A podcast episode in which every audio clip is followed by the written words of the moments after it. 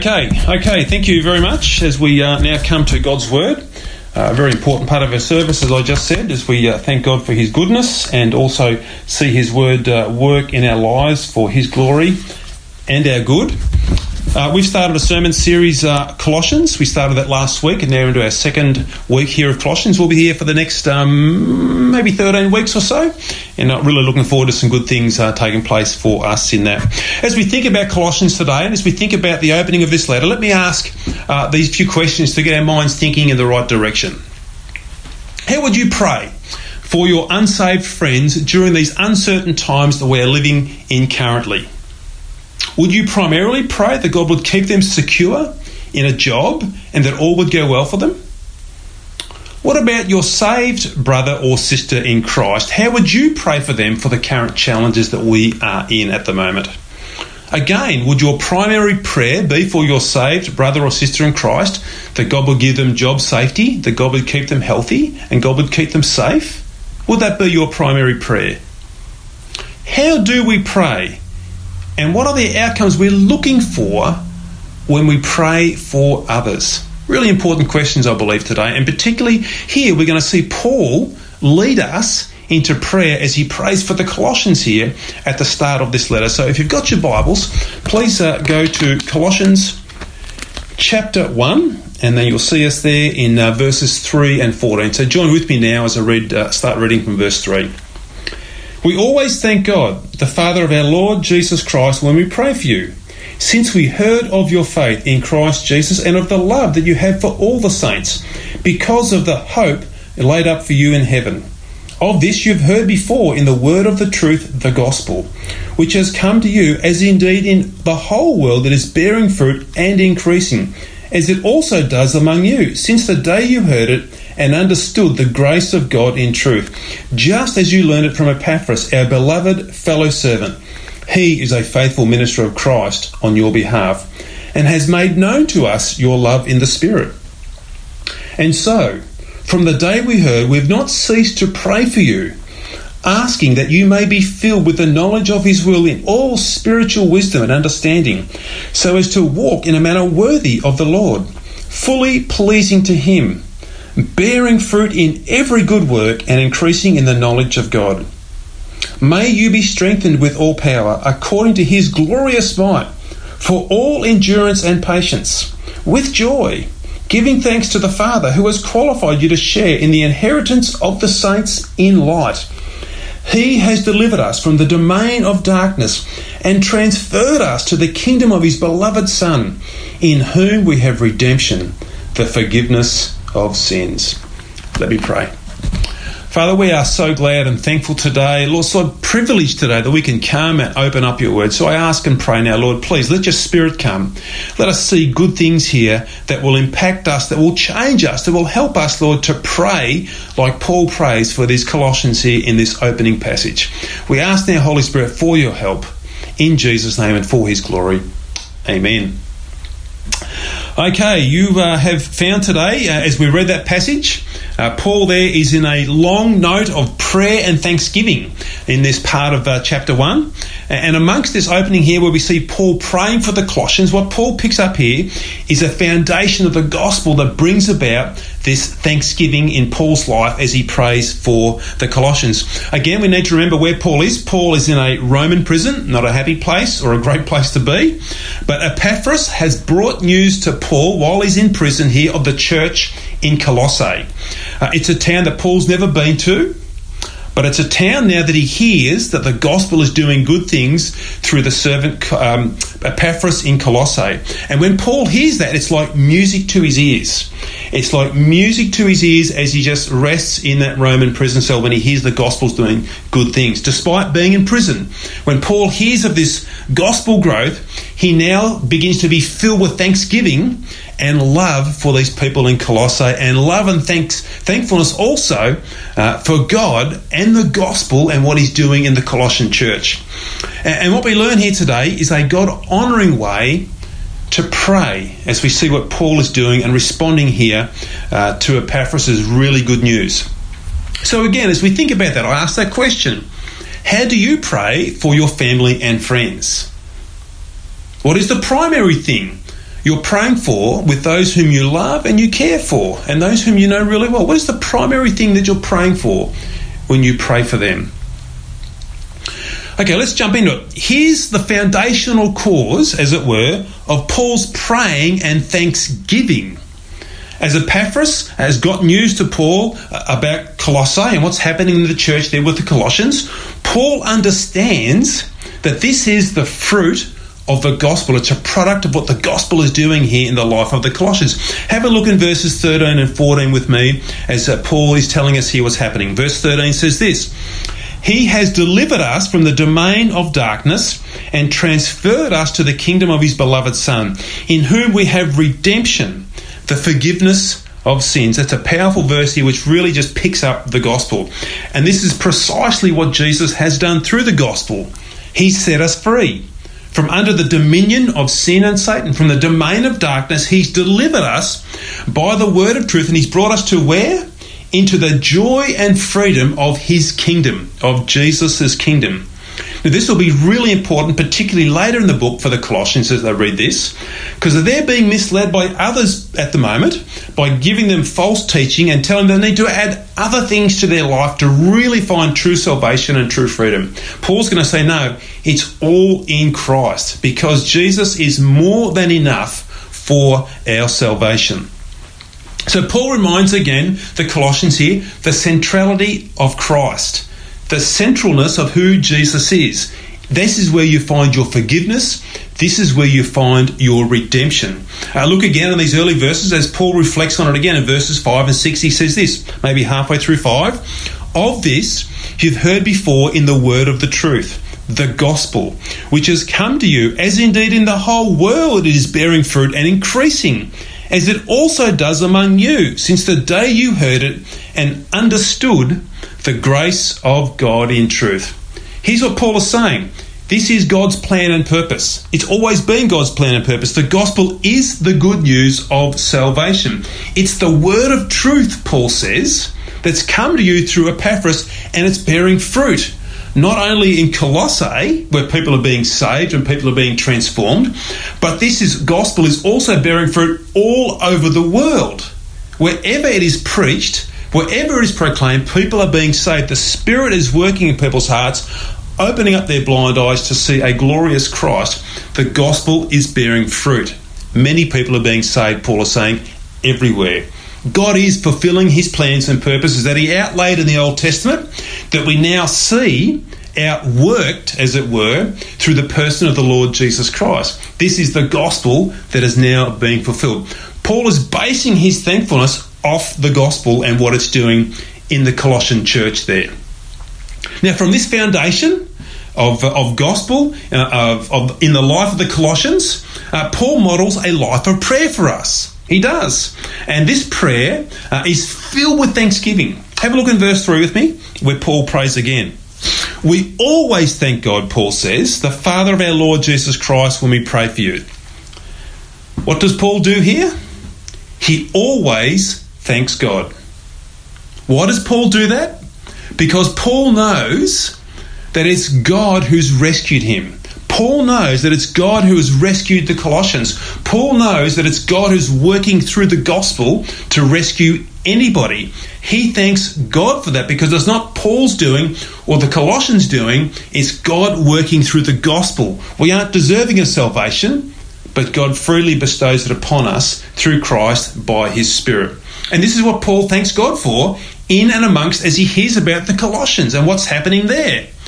It's a it's the gospel fruit of the of faith, love, and hope. Look in verses four and five with me, where Paul talks about this fruit that's being born here in the life of the Colossians. He says this Since we've heard of your faith in Christ Jesus and of the love that you have for all the saints, because of the hope laid up for you in heaven. This follows on from verse 3 where he's thanking God, but now he says why he's thanking God. It's this Paul hears of a true faith in Christ. He says there, of your faith in Christ Jesus. Paul hears of a genuine love for each other in the Colossian church. And Paul hears again of a hope that they have laid up in heaven. It's a hope that they are experiencing right now. These are all the genuine fruits of gospel conversion and gospel transformation, faith, love, and hope. You'll see that repeated a number of times through Scripture. When that is operating genuinely in people, faith in Christ, love for each other, hope in eternity, they are the genuine gospel fruits of gospel transformation taking place in our lives. And this is what the Holy Spirit works in us when we see the wonder and the beauty of Jesus. We are then being restored, as it were, back to our original humanity to love and adore and glorify God our Creator uh, through the person of Jesus Christ. This is exactly what God has intended for us to worship Him in that way. This uh, faith, love, and hope also is a powerful witness into the community around about us. In fact, it's, it's something demonstrating a changed people. We are a people of true faith, true love, and a people of true hope. And this is a community that I believe, firmly believe actually, that the community surrounding about us will be attracted to and drawn to. And I think uh, inwardly, the desires of the outer community would want to see true faith, true love, and true hope. And maybe that's you today. You may have joined us for the first time here at Exchange Church, and we are stoked if you have done that. We gladly welcome all people to be part of us at Exchange because we want to tell you about Jesus Christ and this community that he's building that is built on faith, love, and hope. So, Paul is thankful here for God's work in graciously bringing this about, graciously bringing this about. Now, thankfulness, I want us to stop and just think for a moment here about thankfulness. It's a very liberating and powerful thing to build into our lives, particularly gospel thankfulness. What does thankfulness do for us? What does it do? Here's what it do. Here's what it does. It helps us to refocus our lives again on what's been done to us or been given to us, done for us or given to us. It helps us when we are thankful to appreciate more deeply what we have. It really does. Sometimes, sometimes we are prone to focus on all the despair of life. Think about all the negativity of life. Think about all the the, the difficult things we have in life. Sometimes we're prone to do that and think about the things we haven't got. And when that's the case, when we think about all the despair and negativity of life, we can actually lose sight of what God has done for us or what God has given us. And when we think about what God has given us, when we begin to refocus upon those things, it helps us then to begin to be thankful for what He's done. It refocuses our minds when we begin to look for the things that we can be thankful for in God's life. The Holy Spirit, as it were, works in our mind through thankfulness, a growing picture here of God's generosity and God's faithfulness towards you and me. It might look like this I thank you, God, that although I've been stood down from work, which is a difficult thing, the government has provided me with the JobKeeper subsidy. I thank you, God, for meeting my needs through what the government has provided today. You can either focus on being stood down or you can focus on the thankfulness that the government is providing something for me in the meantime. And that then focus actually helps us to get a bigger picture of who God is. It's called gospel thankfulness. And this is exactly what Paul is modeling here as he prays. It's gospel thankfulness for what God is doing through prayer to the Colossians and us as well. Now, Paul doesn't stop here with thankfulness for gospel fruit in his prayers. He is thankful for that, but he doesn't stop there with that for the Colossians. He's actually got other things in mind as well. Paul loves the Colossians, and his desire is to see them keep growing in the gospel as well, to bear more and more fruit, as it were. So Paul prays further for the Colossians. And it's here, I believe, that Paul sets us a great example of what to pray for for others when we're bringing them to mind for prayer. Uh, let's read again in verse 9 and see what Paul says here. And so, from the day we heard, he heard about the good news in Colossae, we have not ceased to pray for you, asking that you may be filled with the knowledge of his will in all spiritual wisdom and understanding. In case you haven't seen it yet, Paul loves to pray. Uh, he's discovered the power and grace that God communicates through prayer as we pray to God and as we pray to each other and for each other more so. Uh, Paul is regularly, he says, without ceasing, I have not ceased to pray for you. Regularly praying for the Colossians. So don't underestimate the ministry of prayer available to every believer. You don't have to go to Bible college to learn how to pray. You can simply open up your heart and be thankful towards God and pray to Him on behalf of others. It's a great ministry to be in. And that's why we're gathering at 5 pm this afternoon. So please, please join with us. So, what is Paul praying for? Paul is asking God that the Colossians here in verse 9 will be filled with the knowledge of God. Filled with the knowledge of God. Paul saying, I want you to grow in God. I want you to grow in His knowledge. I want you to grow in the knowledge of His will and what God requires of us. I want you to grow in understanding who God is. Why? Because right understanding about God leads us into right thinking about God. And right thinking about God leads us into spiritual maturity and gospel growth as we apply that right thinking to our lives. If we get our thinking right, we are then building the right foundations in our lives about the gospel. If we get our thinking right, we're building the right foundations in our lives about the gospel. If we have the wrong thinking about God, then we're, we're going to build faulty foundations about the gospel in our lives. So Paul's praying, grow in the knowledge of God, go, grow in the will of God and what He requires of us. The next thing Paul prays for is this it's right living. Look in verse 10. So, so verse 10 says, so as to walk in a manner worthy of the Lord, fully pleasing to Him, bearing fruit in every good work and increasing in the knowledge of God. Hence, increasing in the knowledge of God again. This is a natural flow if you really think about it. If you stop and think here what Paul's saying, it's a natural flow. If we get our thinking right through growing our understanding of who God is and what He requires of us, if we get that right, this should naturally flow into living a right life, right living, holy living. Right thinking leads to right living as we apply that to our lives. Paul is praying that the Colossians will walk or live in a manner worthy of the Lord. Paul desires to see them do this or live in gospel transformation. That is God's desire and will for us is to be transformed into the image of Christ, to grow in holy living, to not live the way we used to live, but to live in a new way of joy, peace, and freedom in Christ. The last thing Paul prays here for these guys really important, and it flows on from these other things as well, is gospel power. Look in verse 11 as we see that. Being strengthened with all power according to his glorious might for all endurance and patience with joy. Isn't that beautiful? Isn't that really wonderful? That, that prayer flows in one sentence, as it were. Paul's praying for the knowledge of God. Paul's praying for right living to come out of that. And now he's praying for the power to live that way.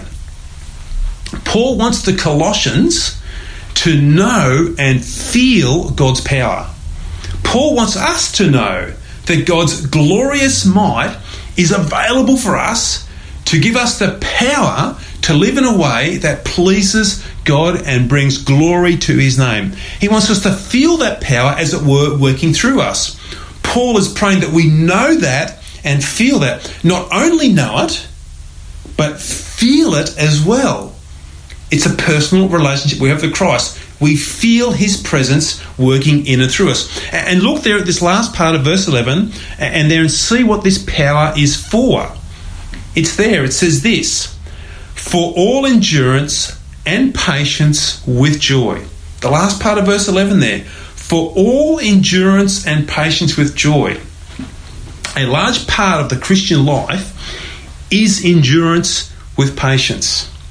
There's a lot of challenge in the Christian life. There's a lot of endurance required. To live out the gospel in a challenging world requires endurance and it requires patience. You see, when temptation comes my way, or the past comes back to haunt me again with my past hurts, I need gospel endurance to overcome that temptation or my past. You see, if I'm tempted if I'm tempted to click on that pornographic site on the computer when no one else is around and nobody's looking and nobody's seeing what I'm doing, when I'm tempted to do that, I need gospel power to endure. Or if I'm haunted by my, my sinful past or the hurts of my past and they come back and they try and drag me down to the pits of despair again, I need gospel power to endure patiently through that and God graciously gives that. And this is the wonderful thing here about this power that God freely gives us through prayer. As we endure with patience and overcome our challenges, what does it say there? It fills our heart with gospel joy. It fills our heart with gospel joy. We feel and we know God's presence working within us, and that creates joy in Christ as we see the gospel working deeply down amongst us. Now, these things I believe are really important as we consider the context of the Colossians and really important why Paul is praying for them this way. Because if we think about it, what are they up against here at Colossae? In this city where they've established the church, what are the challenges they're facing that we'll see them in this book as well? Some of the challenges are false teachers. We're going to see that in the later chapters. Also, they're living amongst a challenging culture. So, a couple of big things happening here. So, as we think about this prayer, I want us to notice this what Paul doesn't pray for them. What Paul doesn't pray for the Colossians here at this time. Paul doesn't pray, he doesn't pray that the false teachers will go away and they won't be troubled by them anymore. Paul doesn't pray that the culture or community won't challenge them anymore about their Christian living. It's really important to note that, I believe. You see, Paul doesn't pray about those things because he knows we live in a world where there will always be false teachers. He knows we will live in a world where the culture will always, to some extent, resist God. You see, even if these false teachers were prayed away, you know what would happen? Someone else would probably come in and take their place. Some other false teachers would move in. And even if we lived in a world uh, that, that somehow um, didn't, uh, as it were, resist Christ, actually, Paul knows that'll never happen. The world will always, to some extent, resist Jesus Christ and his ways. It'll always lie under the dominion of Satan and sin in some particular way. So Paul doesn't pray for the false teachers to go away, and Paul doesn't pray that somehow we would be, be removed from the culture that is challenging us. That's not what Paul prays for. Instead, Paul does something far better for the Colossians. He prays for gospel growth uh, and, and spiritual maturity gospel growth through spiritual maturity. Now, you might ask, why is this far better? Well, let me explain here. This is far better because Paul knows that as the Colossians grow in the gospel and the Holy Spirit, as it were, deepens their spiritual maturity, they'll be equipped to discern false teachers and not fall victim to their false teaching. When they know the true and they're growing in the true, when they see the false, they'll recognize the false straight away and they won't be drawn to the false. Spiritual maturity and gospel growth helps them to do that. And Paul knows that as they grow in the knowledge of God, also that will help them in the strength and power that God gives as well, that they can do this in a community that won't always be welcomed by Jesus, as, as it were. Or sorry, that the community won't always welcome Jesus. If they grow in spiritual maturity and gospel growth, they can still live amongst a community that doesn't welcome the gospel as such. And that then will enable the Colossians to endure with all patience. And not only with patience, because the result of that will be gospel joy as they're growing in this strength and maturity in Him. This is why Paul prays this way. This is the prayer to pray for endurance to overcome this world where we live. They'll actually sense God's power working through them as they overcome. And this is how they will overcome the challenge they face in the church and the community. Okay, let me stop here and ask this as we think about this and apply this to our hearts today. How do you pray for others? What do your prayers look like for your family and friends? If we've got unsaved family members or unsaved friends, the primary prayer we should be praying is for their salvation. The primary prayer we should be praying for is their salvation, that they will be delivered from the domain of darkness. We should be praying for them that they would know the forgiving uh, power of the gospel to wash their sins away. This should be our first and continual prayer for them. So, how should I pray for my unsaved family uh, friends and family during COVID 19. Pray first. Pray first that God would use this unsettling time that we're all in to unsettle their hearts about life. Hopefully, this unsettling would begin to say, What's going on? Who's out there? Who can rescue me from this broken world that I'm living in?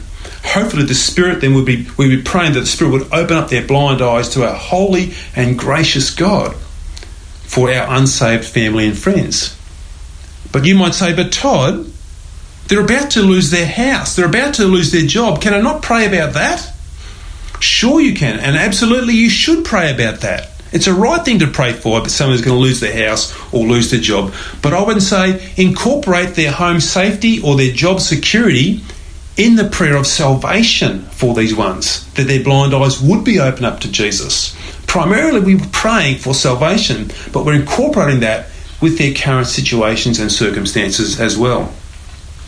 What about praying for my uh, believing family and friends? They're already brothers and sisters in Christ. How should I pray for them? Because they've just lost their job in COVID 19 as well and, and all the fallout from that. How should I pray for them in that situation? Well, I believe we pray the same way that Paul has prayed for the Colossians. Could be this Lord, please grow the faith of my friend as they go through this testing, trying, and tense time.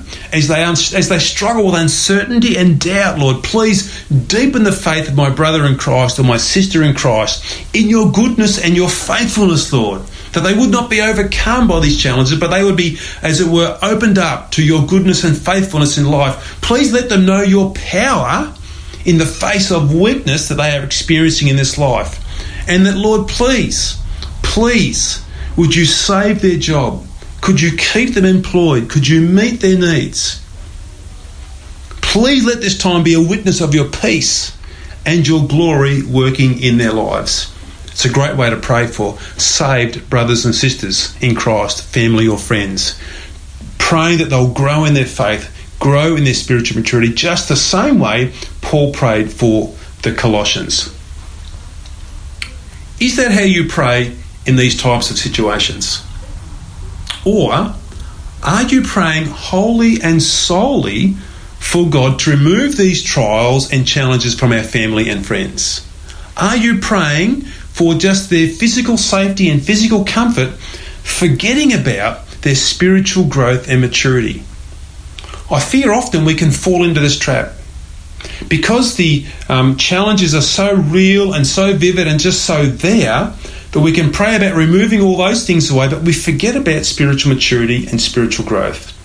Should we pray about the current challenges, but we primarily pray, incorporating this, we want our brothers and sisters, our family and friends to grow in their faith, and that God would use these trying times here to deepen their faith. And this is what Paul is praying here for the Colossians. He's praying for gospel strength to come into their hearts and lives, gospel understanding of who God is, that that would produce faith, love, and hope.